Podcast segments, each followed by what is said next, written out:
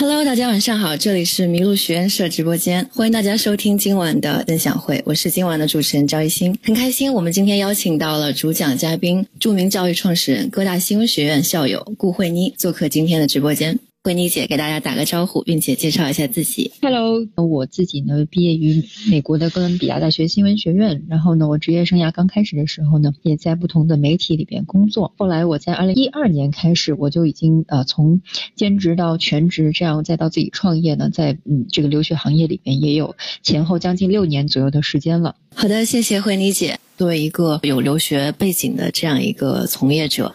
呃，当时你自己为什么要选择留学？那相对低龄的孩子，你的经历又有些什么样的不同呢？那因为我留学的这个时间已经是七年、八年以前了，我都记不清楚了。所以其实，呃，作为一个研究生在那边去读书的话呢，其实感受肯定是跟这些十六七岁的小孩还是挺不一样的。那我们自己留学的时候跟小孩儿比，那毕竟我们读书的时候呢，已经是这个大学四年本科都已经毕业了，当时应该是个二十二岁的时候，我记得当时走在纽约街头是一种，嗯，非常这个这个大的一种兴奋感吧。蛮大的一种兴奋感，但是我觉得可能跟他们相同的地方呢，就是你很快就会感觉到一种嗯失落的感受啊，一种特别大的一种孤独。然后你确实在异国他乡的时候，比如说对于祖国啊，对于家庭啊的那种感受是完全不一样的。嗯，因为因为你在那个地方的时候，你你突然间一下就是就像你一个人飘到了一座孤岛上，嗯，一个人飘到一座孤岛上，而且你会第一次发现其实。国内跟世界各地还是非常非常不一样的，嗯，比如说大家都抽大麻，然后你可能连大麻的这个英文都搞不清楚是什么意思。那像这样子的事情呢，其实，呃，像这样子的事情呢，其实小留学生啊，刚刚我记得也讲了，比如说，哎呀，美国人都喜欢冰球，但是呢，我根本就不会这个运动，那我怎么去跟美国人搭上话呢？那么当时我们读研究生的时候，肯定也有很多很多类似像冰球这样子的一些，嗯，看上去，嗯，比较大的一些文化隔阂。那么作为研究生留学的话，跟小留学生还不一样的一点就是。其实每一个读研究生的人心里是有这个经济压力和经济负担的，毕竟因为你已经是个成年人了，你没办法再天经地义的靠着家庭吃家庭的老本儿，你心里总在想怎么样的尽快的找一个好的工作，怎么样能够尽快的自己经历经济独立等等之类的。所以呢，总总从经济条件角度来讲，从生活的角度来讲，从心智成熟的角度来讲，应该都跟低龄的未成年孩子是不一样了的。从自己留学到后期创业，并且选择了留学教育这个行业，我想问慧妮姐的是：当你回顾自己的留学经历的时候，它意味着，它对你意味着什么，或者是它对你的改变有哪些？呃，留学对于我个人而言，显然是有非常大的影响的。那先说专业能力方面，因为我当时读的是美国最好的新闻学院，那么。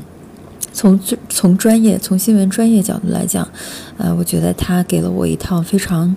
啊便于操作的体系化的一种科学的方法，呃，这个其实是一个受用终生的一种能力训练。那么从软实力上来讲呢，我觉得其实留学的经历是拓展了你的想象边界，嗯，非常丰富自己的见识。那么这种见识呢，是一种全球化视野的见识，啊。哪怕我们以往生活已经是在中国的大城市了，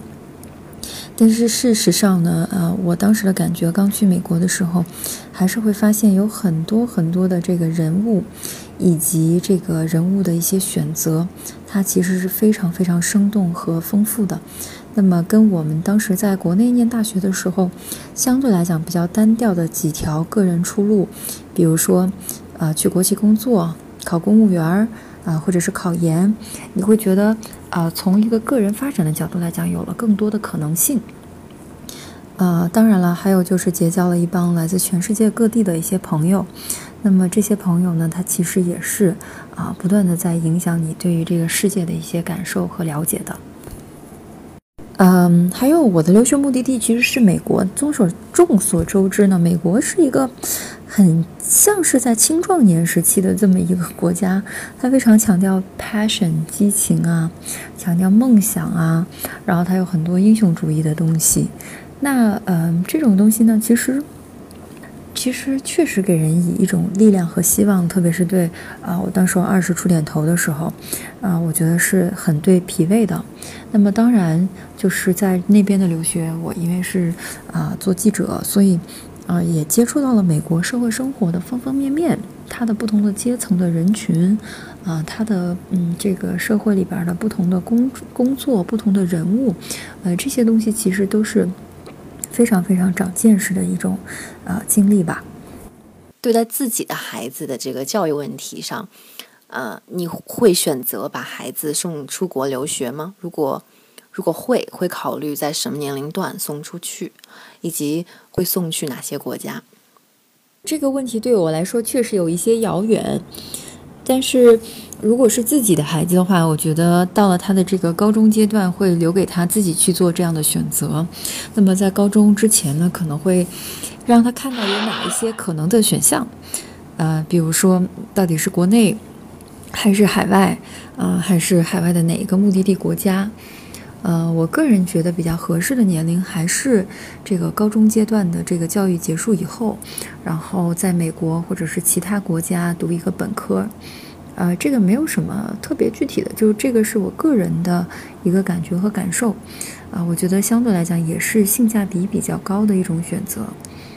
从教育最终回归到人和人的价值的角度，谈一谈啊，对留学低龄化或者是留学的一个想法。教育和人的关系，那么我觉得教育显然是不可以离开人来去谈的。那么。呃，特别是看你谈论的是什么阶段的教育，啊，现在大家知道这种互联网时代，有个非常时髦的名词叫做知识付费，啊，然后强调人的终身学习，然后强调呢，人可以利用碎片化的时间进行学习。那么在我看来呢，那样的一种学习呢，更多的就像是说，比如说，如果我们把人脑比作电脑的话，也就是在这个电脑里边插入更多的，比如说啊，解决不同问题的软件。那么，在我所从事的这个年龄段里边呢，就是相对来讲，应该是这个十五到十八岁的这个年龄段呢。那我们其实啊，认为呢，教育其实还要更多的回归一种呃唤醒的一种激活的这样的一个功能里面来。那这样的一个功能呢，它可能跟知识本身的授予和灌输呢，还不是完全一回事儿。呃，更多的是需要用一些科学的方法。啊，一种良好的环境来启发一个人的热忱和兴趣，那么这个是我和我的同事们致力要去做到的一件事情。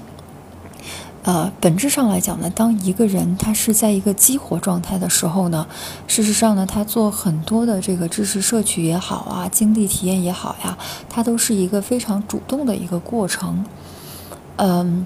这个我们认为呢是。啊，我们教育里边以往可能不太去强调，或者是不太去注重的地方，那么这是我们作为一些这种民办的这种教育机构想去补全的一块空白。那么再往后讲呢，就是说，其实国际教育这个概念也是一个比较比较啊虚伪的命题哈。在我看来，国际教育本身呢，就意味着一种更加以人为本的一种视角下的教育。那么。呃，它可能会发生在国内，也可以发生在呃海外。那么这个其实是一个呃相对来讲，当然我们现在去选购这种国际教育资源的时候，啊更容易在海外采购和消费到这样的一种啊这样的一种教育资源。这个跟不同文化土壤下的一种一种呃这种基因是有关系的。但是这并不代表说我们看到啊这个国内是没有这样子的啊一些教育资源的。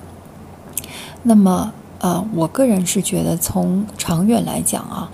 呃，其实就像我们的旅游会从国内游啊，慢慢的变成东南亚游，然后变成比如说欧洲、非洲游这样哈。那我觉得，我们对于教育资源的本身的选择，以及选择的视野范围，也会也会随着这个时间的渐长呢，变得越来越啊，就是。啊，变得越来越广阔啊。然后像现在这种比较少的人才可以选择的海外，比如说低龄留学啊，啊，或者是这个这个海外的本科啊，我相信日后呢会越来越能够进入寻常百姓家。好的，谢谢慧妮姐的分享。